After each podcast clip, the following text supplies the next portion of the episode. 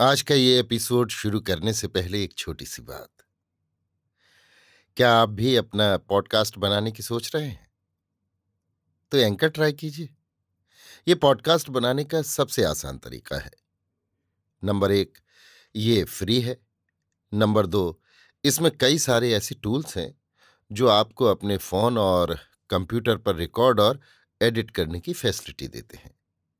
Number तीन आप अपने पॉडकास्ट को डिस्ट्रीब्यूट भी कर सकते हैं, जिससे इसे स्पॉटिफाई और दूसरे प्लेटफॉर्म पर सुना जा सके। तो डाउनलोड कीजिए फ्री एंकर ऐप या विज़िट कीजिए एंकर डॉट एफ़ पर अपना पॉडकास्ट स्टार्ट करने के लिए। ये तो थी एक छोटी सी जानकारी, और अब शुरू करते हैं एपिसोड का सिलसिला। तो आज के एपिसोड में लीजिए सुनिए सूर्यकांत त्रिपाठी निराला के लिखे उपन्यास। भीष्म का षष्ठ परिच्छेद, दुर्योधन का हठ, मेरी यानी समीर गोस्वामी की आवाज़ में।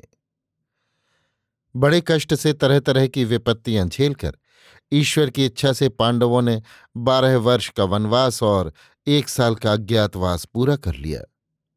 अज्ञातवास इन लोगों ने विराटपुर में पूरा किया था। वहाँ एक घटना ऐसी हो गई कि उससे कौरवों को पांडवों के रहने के संबंध में शंका हुई। विराट राजा अपने साले के प्रभाव पर राज्य करते थे। वो कीचक था। वीरों में उसकी शूरता की बड़ी धाक थी। वो द्रौपदी पर मोहित हो गया। द्रौपदी विराट की रानी की दासी होकर रहती थी। द्रौपदी ने कीचक को बहुत समझाया। भय भी दिखाया कि पाँच गंधर्व मेरे स्वामी हैं। अगर तुम मुझे बुरी निगाह से देखोगे तो वे तुम्हें मार डालेंगे। कीचक ने उसकी एक न सुनी। द्रौपदी बहुत घबराई। विराट की शक्ति न थी कि वे उसे कीचक के पंजे से छुड़ा लेते। वे खुद उससे डरते थे। द्रौपदी युधिष्ठिर, अर्जुन, नकुल और सहदेव के पास गई। ये उस समय अपना नाम बदलकर विराट के यहाँ नौकरी करते थे। इनमें से किसी ने द्रौपदी की पुकार पर ध्यान न दिया। सबको डर था कि कहीं दुर्योधन को पता लग गया तो तेरह वर्ष और मुसीबत झेलनी पड़ेगी। सबने द्रौपदी को समझाया, पर कोई उपाय न था। कीचक रोज उसे सताता था। अंत में वो भीम के पास गई। भीम उसकी रक्षा करने के लिए तैयार हो गए। बड़े भाई की आज्ञा की भी उन्होंने अपनी इज़्ज़त के सामने बिल्कुल परवाह न की। वनवास के लिए भी उन्हें चिंता न हुई। वे कीचक के पास जनाना वेश में द्रौपदी का बहाना करके गए और उसका संहार किया। खबर जब दुर्योधन को मिली कि कीचक मारा गया, तब उसे पांडवों के विराटपुर रहने का संदेह हुआ। उसने विराट नगर पर चढ़ाई की, उसे घेर लिया। अर्जुन और भीम ने भी उसकी सेना से लड़कर विराट की गऊएँ छुड़ा ली। सबको मालूम तो हो गया, पर तब तक पांडवों के अज्ञातवास के दिन भी पूरे हो चुके थे, इसलिए दुर्योधन की आशा अधूरी रह गई। उधर विराट को जब पांडवों के अज्ञातवास का हाल मिला, पांडवों से परिचय हुआ तो मित्रता का भाव और बढ़ गया। अंत में मित्रता रिश्तेदारी में दाखिल हो गई। विराट की लड़की उत्तरा के साथ अर्जुन के पुत्र अभिमन्यु का विवाह हो गया। पांडवों की विपत्ति के दिन इस तरह से पूरे हो गए। वे अपने नष्ट राज्य का फिर से उद्धार करने की फ़िक्र में लगे। युद्ध की तैयारियाँ होने लगीं। कृष्ण से युधिष्ठिर ने राय ली कि अब हम लोगों को क्या करना चाहिए। धर्मानुसार कृष्ण ने पहले पांडवों को सुलह कर लेने का उपदेश दिया। पांडव राज़ी हो गए, परंतु सुलह में कोई शर्त भी होती है।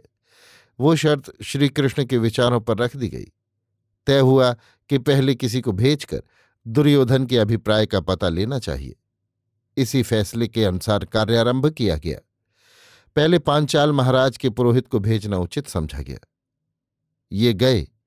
भीष्म द्रोण ने उनका यथोचित आदर किया। सभा में दूसरे दूसरे राजाओं, महाराजाओं और नीतिज्ञों के सामने उन्होंने पांडवों की अभिलाषा ज़ाहिर की। उन्होंने कहा, आप लोग सनातन धर्म की मर्यादा के रक्षक और मर्मज्ञ हैं। मैं आप लोगों को पांडवों की राज संबंधी इच्छा सूचित करता हूँ। आप लोगों को विदित है कि धृतराष्ट्र और पांडु इन दोनों भाइयों को राज्य का बराबर हक है। परंतु पांडवों को उनका पैतृक राज्य नहीं दिया गया। आप लोगों को ये भी मालूम है कि धृतराष्ट्र ने उनका बहुत सा हक पहले ही से दबा रखा है। उनके लड़कों ने पांडवों के प्राण लेने में कोई कसर नहीं रख छोड़ी। भीम को जहर दिया गया। लाख भवन में बेचारों को जीते ही जला देने की चेष्टा की गई। शकुनी की सहायता से जुए में उनके साथ बेईमानी की गई। उनकी धर्मपत्नी की आबरू तक उतारने के लिए दुर्योधन वगैरह तुल गए। वन में उन्हें लांछित करने के अभिप्राय से भेजा गया। विराटनगर में जहाँ नौकर की हैसियत से पिंजड़े के शेर की तरह महादुख से उन्हें दिन गुजारने पड़े थे, चढ़ाई करके उनका पीछा किया गया। पग पग पर उन्हें बेइज्जती और अपमान सहते आना पड़ा है। अब वे चाहते हैं कि उनका हक उनको दे दिया जाए। वे शांति से काम लेना चाहते हैं। आपस में वैर करना उन्हें पसंद नहीं है। वे हर तरह से पराक्रमी हैं।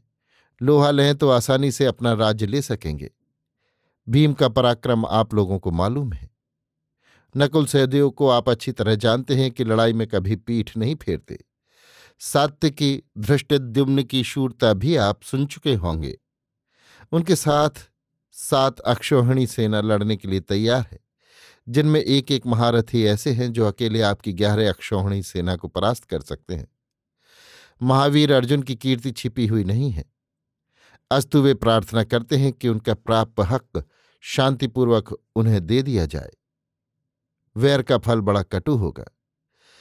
पुरोहित अपना संदेश सुनाकर चुप हो रहे।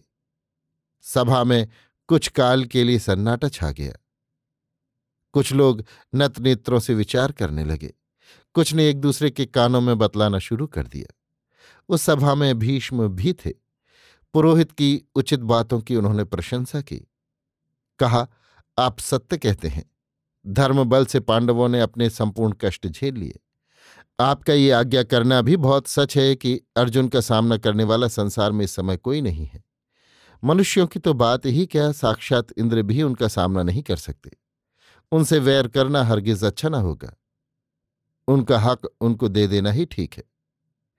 भीष्म की बातें कर्ण न सह सके। उनकी नसों में बिजली सी दौड़ने लगी। खून खोल उठा।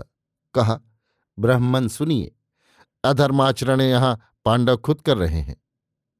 महाराज दुर्योधन ने अधर्म को आश्रय नहीं दिया। युधिष्ठिर के बिना इच्छा के कभी द्युत क्रीड़ा नहीं हुई। जुए की शर्त के अनुसार युधिष्ठिर अपना राज्य हार चुके हैं। क्या पाशे में धर्म नहीं था? जबरन उनसे राज्य छीन लिया गया है। वे वनवास के लिए गए तो क्या किसी ने उन्हें दिया था? आखिर शर्त पर ही तो हारे थे। उसी तरह राज्य शर्त पर हारे। अब क्यों उसके लिए हाथ फैलाते हैं? क्या ये धर्म है? धर्म की डींग हाँक कर ये सरासर अन्याय किया जा रहा है और महाराज दुर्योधन पर अपने बल का सिक्का जमाया जा रहा है, जिसकी लाठी उसकी भैंस इसे ही कहते हैं। लेकिन इस तरह रोब गांठने से काम न होगा। महाराज दुर्योधन भी ऐसे डरपोक नहीं है कि आँख दिखाने से राज्य छोड़ दें। न ये अपने को उनसे किसी तरह कमज़ोर समझते हैं। पांडव जितना बनते हैं, महाराज दुर्योधन वास्तव में उनसे कहीं बढ़े चढ़े उदार है। वे अगर कृपा करने के लिए कहें, दीनतापूर्वक हाथ जोड़कर मांगे तो महाराज दुर्योधन अपना सर्वस्व तक उनको दे सकते हैं। परंतु स्मरण रहे, आँख दिखाने से वे एक फूटी कौड़ी भी न देंगे। कर्ण की आवेश में कही गई तमाम बातों को सुनकर भीष्म ने कहा, कर्ण, तुम्हारी बातों से अहंकार टपकता है। तुम न्यायपूर्वक वार्तालाप नहीं कर रहे हो। तुम अपने पक्ष को बहुत बली सिद्ध करना चाहते हो। पांडवों को कहते हो कि आँखें दिखाकर राज्य लेना चाहते हैं। ये अहंकार नहीं तो क्या है? क्या अकेले अर्जुन ने छह महारथियों को विराटपुर में परास्त नहीं किया था? क्या उस समय तुम न थे? क्या पांडवों के बल की था उस समय तुमको नहीं मिली? क्यों अकारण उत्तेजना फैलाने वाली बातों पर इस तरह बहक रहे हो? ब्राह्मण ने जैसा कहा है अगर उसी के अनुसार हम लोग कार्य न करेंगे तो इसका परिणाम बहुत बुरा होगा, इसमें कोई संदेह नहीं है। संधि के प्रस्ताव पर कई दिनों तक बहस होती रही, परंतु कुछ फैसला न हुआ कि क्या किया जाए। भीष्म और द्रोण आदि कौरवों के सच्चे हितैषियों की तो शांति स्थापना की ही इच्छा थी, परंतु कर्ण और दुर्योधन आदि का इस ओर जरा भी रुख न था। वे बिना लड़ाई के एक बिस्वा ज़मीन भी नहीं देना चाहते थे। कई रोज तक सभाएँ हुईं रोज इस प्रश्न पर तर्क और वाद विवाद होते रहे। एक दिन धृतराष्ट्र के दरबार में कर्ण ने कहा, महाराज, ये तो आपको मालूम ही हो चुका है कि न्यायानुसार पांडवों का कोई हक नहीं रहा। जिस राज्य के लिए वे इस समय त्योरियाँ बदल रहे हैं, उसे क्या वे दांव पर रख नहीं चुके? रही पांडवों से डरकर उन्हें जीता हुआ हिस्सा देना, सो इसके लिए मैं आपसे एक निवेदन करना चाहता हूँ। भीष्म और द्रोण को जिस महापुरुष ने अस्त्र शिक्षा दी है वो मेरे भी आचार्य हैं। वे ब्राह्मणों के सिवा दूसरे को धनुर्विद्या नहीं सिखलाते थे। मुझे उन्हीं से शिक्षा प्राप्त करनी थी। उनके जाति संबंधी प्रश्न पर मैंने झूठा उत्तर दिया। इस तरह उनसे धनुर्विद्या सीखी है।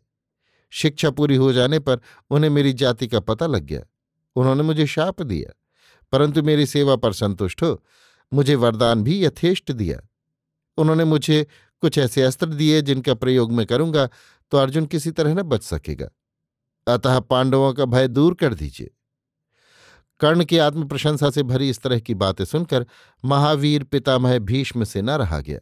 उन्होंने कहा, कर्ण, वीरों को चाहिए कि दूसरे वीर की कद्र करे। तुम रथी हो, परंतु अर्जुन महारथी है। उनका मुकाबला तुम कदापि न कर सकोगे। खांडव वन को अकेले अर्जुन ने दग्ध करा दिया। तैतीस करोड़ देवता उसका कुछ नहीं बिगाड़ सके। दूसरे अर्जुन के साथ भगवान वासुदेव हैं। तुम्हें जो शक्ति मिली है, तुम वासुदेव के चक्कर में पड़ोगे तो वो निस्सार हो जाएगी। वो तुम्हें कोई काम न दे सकेगी। अर्जुन के दिव्य वाणों की तुम्हें खबर नहीं है। अपने वाणों से वासुदेव की सहायता से अर्जुन संसार भर के वाणों का सामना कर सकता है। अर्जुन की प्रशंसा सुनकर कर्ण की देह में आग लग गई। क्रोध का पारा अपनी अंतिम सीमा तक पहुँच गया। कर्ण झुंझलाकर उठे और कहा, महात्मा भीष्म वासुदेव के लिए आपने जो कुछ कहा है, मैं विनयपूर्वक स्वीकार करता हूँ। परंतु अपने संबंध में मैंने जो कुछ कहा है, उसमें जरा भी अतियुक्ति नहीं थी। इस सभा में आज से मैं धनुष रखे देता हूँ। अब मैं भीष्म के जीवित रहने तक धनुष न उठाऊँगा। इनके बाद ही मैं वीरों को अपनी योग्यता का परिचय देना चाहता हूँ। ये कहकर महावीर कर्ण कौरवों की सभा से उठकर चले गए। भीष्म मुस्कुराए, दुर्योधन से स्नेहपूर्वक कहा राजन, ये प्रतिज्ञा तो तुमने सुन ली। मेरा निधन जब तक न हो जाएगा, तब तक कर्ण धनुर्धारण न करेंगे। अच्छा है, जब मैं न रहूँगा, तब कर्ण की वीरता का पता लगाना। परंतु अगर तुम युद्ध करना ही मंजूर करोगे तो सुनो, मेरे रहते कोई तुम्हारी छाया भी स्पर्श न कर सकेगा। और मैं द्रोण, विदुर, अवंतिकाधिप, चेतिराज जयद्रथ आदि के सामने प्रतिज्ञा करता हूँ। कि अगर तुम युद्ध करना मंजूर करोगे तो मैं जब तक संग्राम करूँगा, हर रोज अकेले दस हज़ार सेना का विध्वंस करूँगा।